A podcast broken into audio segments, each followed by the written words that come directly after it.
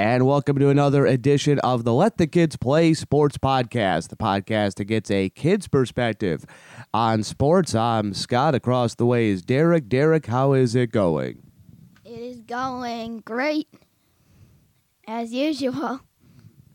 Well, we got a, a fun uh, show coming up uh, for us on this edition, but uh, I know for you, baseball season is getting underway. Give everybody an update on baseball season.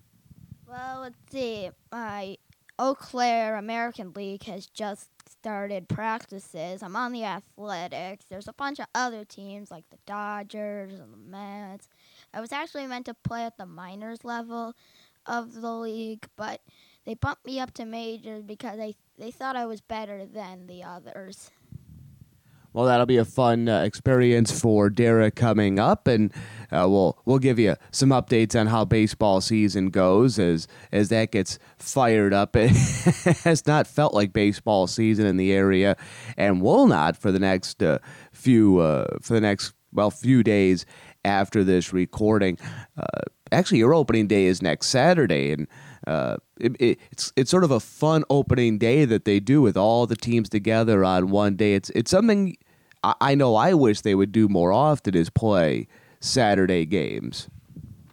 Yeah, I I like that. All the teams in one place, and yeah, I just really like the atmosphere. You've got every team trying to win their first game, and every team getting a terrible loss. But hey, that's the fun of baseball. For whatever reason, uh, baseball is the only sport in this area that's not allowed to play on Saturdays. Uh, a lot of the leagues do not play on Saturdays in spring and in the summer, but that's another debate for another day. Uh, I know you want to talk uh, about a couple of topics here during the podcast, and uh, what do you want to talk about to start? Well, let's start off with the NBA playoffs. We'll get to Blugold baseball later on. But here's a little quick background on what's going on. You got two teams already looking to sweep. You've got the 76ers, and then you've got the Warriors. They're looking to sweep their teams in four games. And then you've got, of course, you've got the other teams in 2 and 0 and 2 and 1 series. And some teams that might surprise you because they've been towards the bottom of the standings for the past. Well, one of the teams has been there for the past three, four years, and the other one was last year. Minnesota Timberwolves and Memphis Grizzlies. Those teams tend to be at the bottom of the standings. This year they've rose to the occasion and have made the playoffs, and they are right now Grizzlies lead their series, and the Timberwolves are trailing them in because they are playing in the same series. The hard thing about the NBA this year is it's really hard to go by the seeds. Uh, there's there's one or two or three teams that are maybe legitimately very very good, but even then you can't go by the seeds uh, between teams doing load management and resting guys and just looking to get into the tournament uh, to begin with.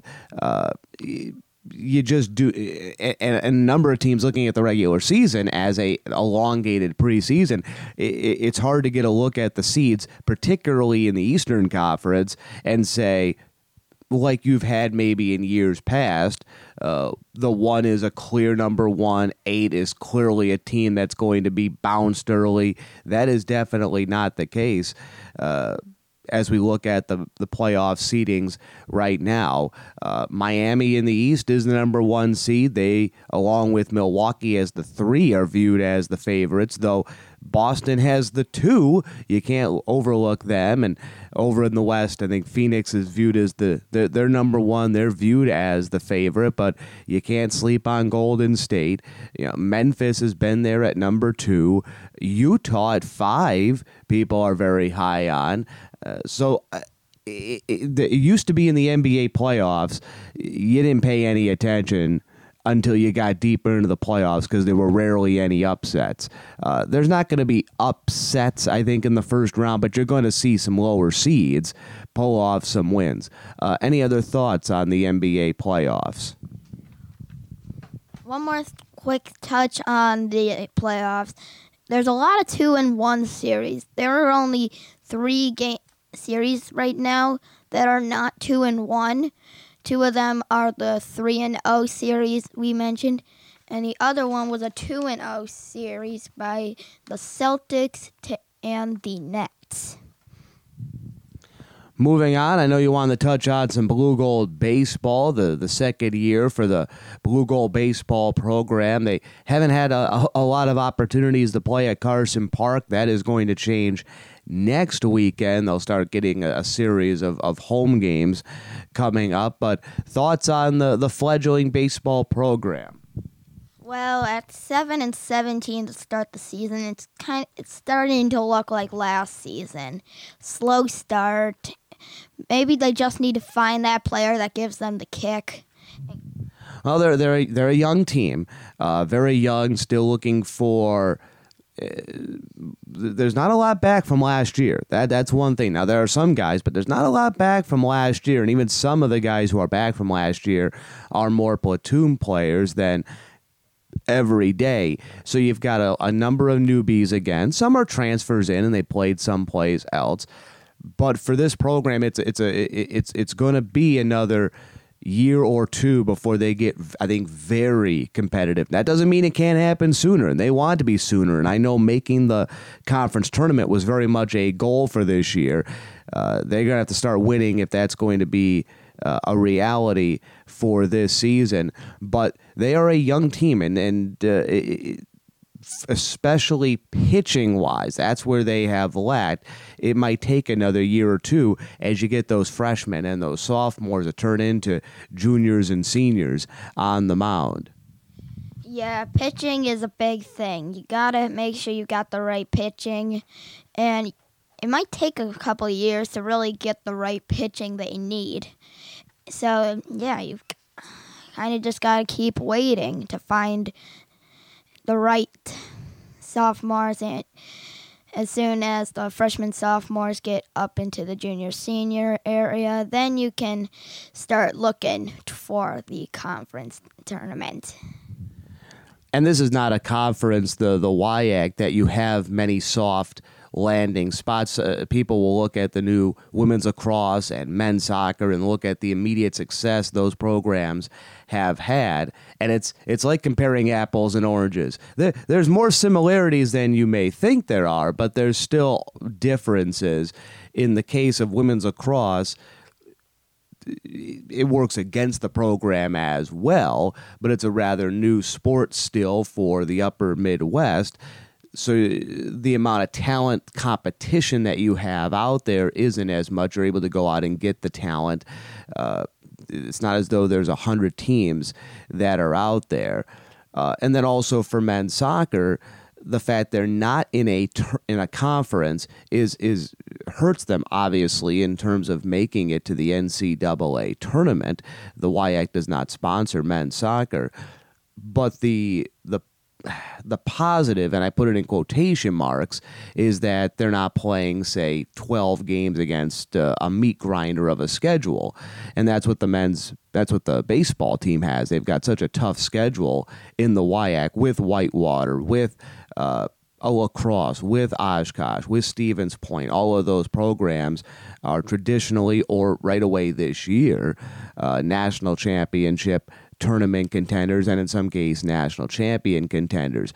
Uh, there is no soft landing spot on that schedule. You're, you you learn you learn in a hurry. But again, it, it comes down to pitching. The, the, the talent is there, but uh, you you've got uh, you've we would say this a lot with football.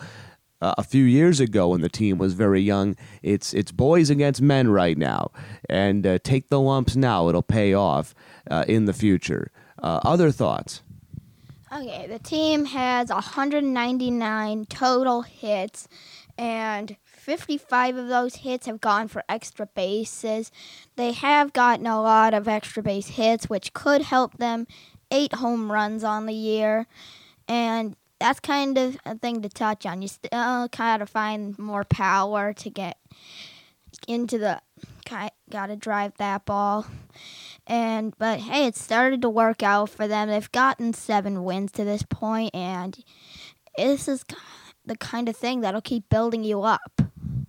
They did do very well in non conference play. That is something that is a huge uh, benefit. Uh, you do well in non conference, uh, that's, that's a very positive sign for a young program. If they were uh, if this was a program sitting on one or two or three wins again, uh, then you'd be a little bit more uh, a little bit more concerned in year number two. We'd like to see him pluck off a few more wins in conference before the end of the season, though, and uh, they'll have a Finlandia series coming up in a couple of weeks. You got to sweep that one. That's when you got to sweep, and then you'd like to pluck off a few more wins. See if you can get up to see if you can get up to eight or nine conference wins for this year. Might not be enough to make it to the conference tournament, uh, but uh, you get up to eight, nine conference wins, uh, make an improvement from last year, and set the uh, the stage for next season.